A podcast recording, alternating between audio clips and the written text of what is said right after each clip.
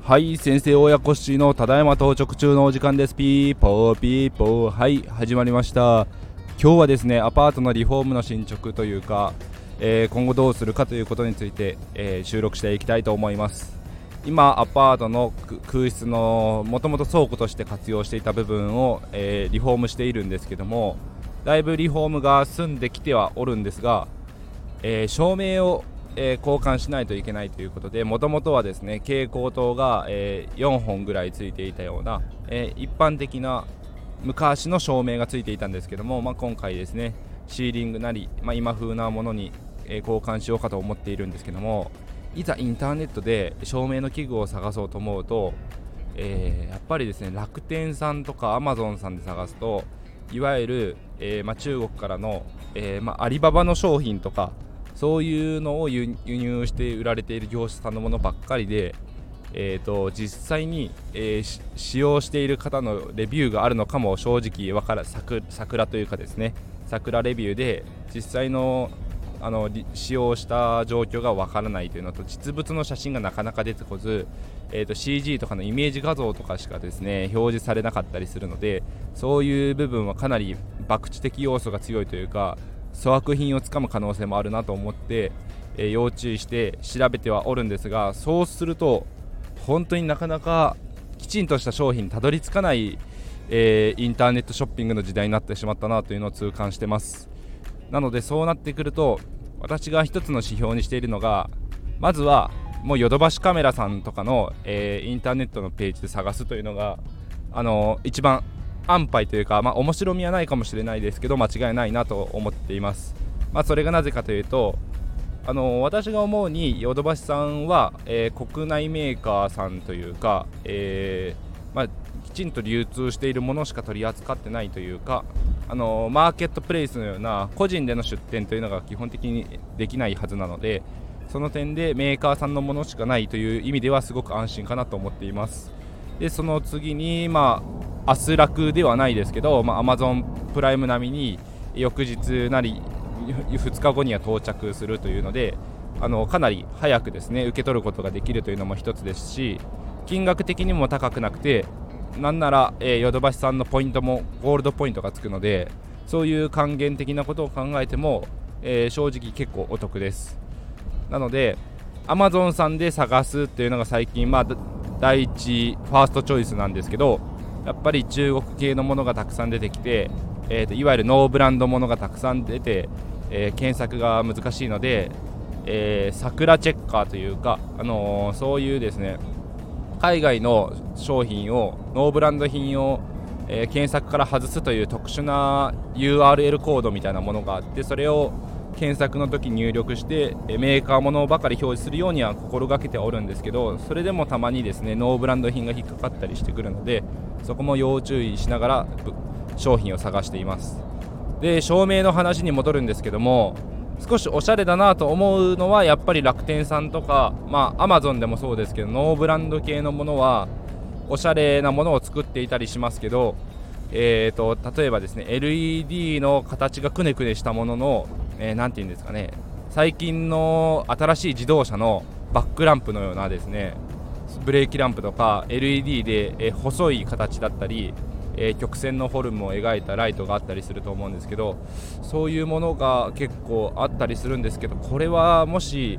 電気が切れた時の、え交換ってどうしたらええんやろうとかですね。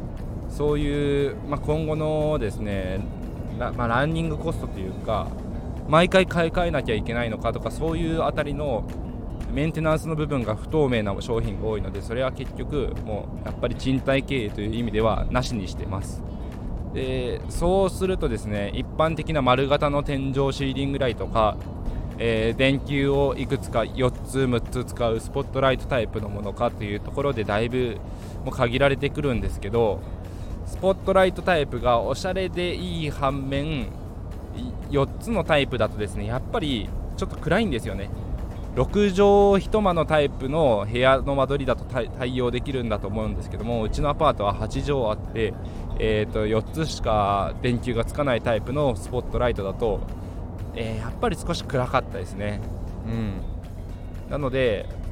まあ今回部屋の壁紙が白いというのでそういう意味では明るい部屋にはなるんじゃないかなと思うんですけどアクセントクロスを使ったり、えー、そういうちょっとおしゃれに仕上げた反面暗めになりがちな内装だとスポットライト4つタイプはあまりおすすめできません。なので正直なところ、まあ、おしゃれに全振りしてちょっと暗くてもっていうところで、えー、まあ住んでみれば気にならないかもしれないのでそういう点で過ごしてもらうならありだと思いますし、まあ、入居付けのための、えー、アクセントとして使って、えー、住まれる前に取り外しますよというもとでつけるのであれば、えー、それもまあ、反響のある内装になると思うのでそれは良しだと思っています。その代わり実際使用に耐えうる明るさとなってくると6つ LED 電球をつけるタイプになってくると LED, LED の電球も1個安くて、まあ、7800円はすると思うので6個ですね買うだけでもそれだけでおおよそ5000円の出費になりますし、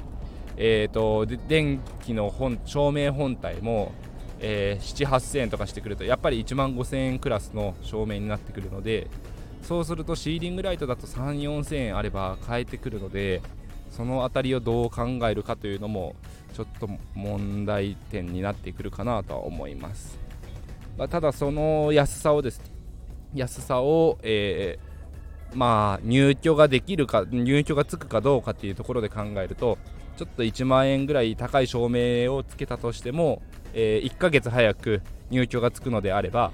えー、まあ、家賃3、4万円取った場合にすぐに元が取れるのでそう考えると高い出費ではないので、まあ、入居付けの速さという意味で考えるとどちらがええのかなとも思ったりしていますね。はいで1つ、あのー、注意点というかスポットライトタイプだと、えー、リモコン式ではなくて、えー、紐をカチカチとするタイプしかないような商品も多いのでそこをどう捉えるかですね。あまり 1K のお部屋だと、まあ、紐をカチカチしてえおやすみなさいと。寝る場合でも問題ないかと思うんですけどもちょっと広いお家に取り付ける場合はリモコンタイプでピピーとですね、えー、電気を消して最後就寝するという風な使い方ができる方が住む方にとっては、えー、必ず便利だと思いますのでその辺もまあ考えて私が最初に購入した照明は紐でカチカチとオンオフをするタイプのものだったのでいやまあ住んでみたら問題ないのかもしれないですけど自分の家の、えー、寝るところとかですねそういう寝室にそういう照明をつけてしまうとお布団で、えーと、寝っ転がっている時に電気をオフにできないというのは結構不便だなと思ってしまいました。なのでその辺りも踏まえて皆さん照明器具を購入されてみてください。はい、えー、今日は、えー、リフォームの照明器具の選び方というか最近の悩み苦労点について、えー、収録しました。皆さんのおすすめの照明があればまた教えてください。今日もお聴きいただきありがとうございました。それでは皆さん明日からも頑張っていきましょう。バイバイ。